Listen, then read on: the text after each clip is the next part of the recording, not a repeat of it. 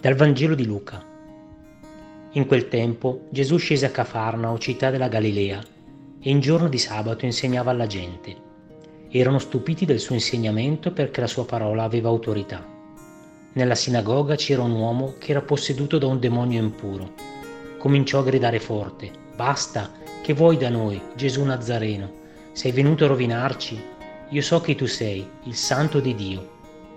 Gesù gli ordinò severamente, Taci, esci da lui.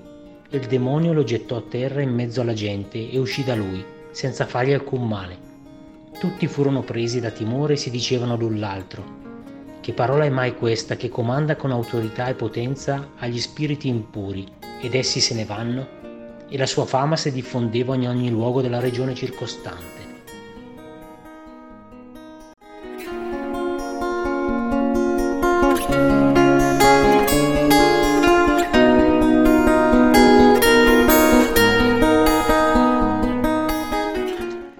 Dopo lo stupore incredulo dei suoi compaesani, nel testo di oggi Gesù riscontra la meraviglia degli abitanti di Cafarnao per l'autorità della sua parola. Proprio la parola autorità mi ha incuriosito molto.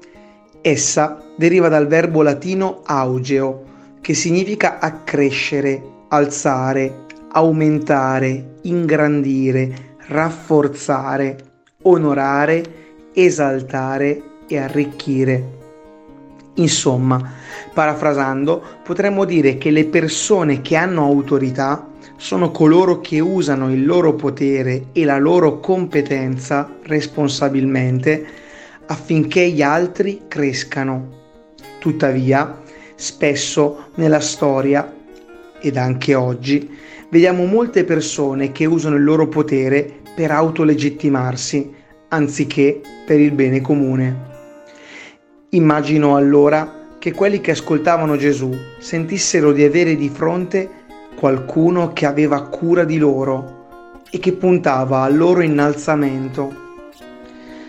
A questo punto entra in gioco il diavolo, il divisore, che per l'appunto domanda a Gesù che cosa abbia da spartire lui, il figlio di Dio, il santo, con noi poveri peccatori.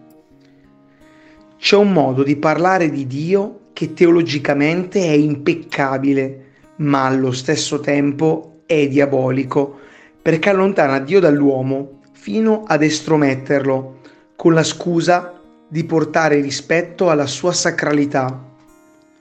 Ma il Dio di Gesù non è geloso della sua santità, anzi ha mandato il figlio per liberare l'umanità e innalzarla alla sua stessa dignità filiale a nostra volta, siamo capaci di usare la nostra autorità e il nostro potere per liberare e valorizzare gli altri? Oggi ci penserò, ci presterò attenzione e ci proverò.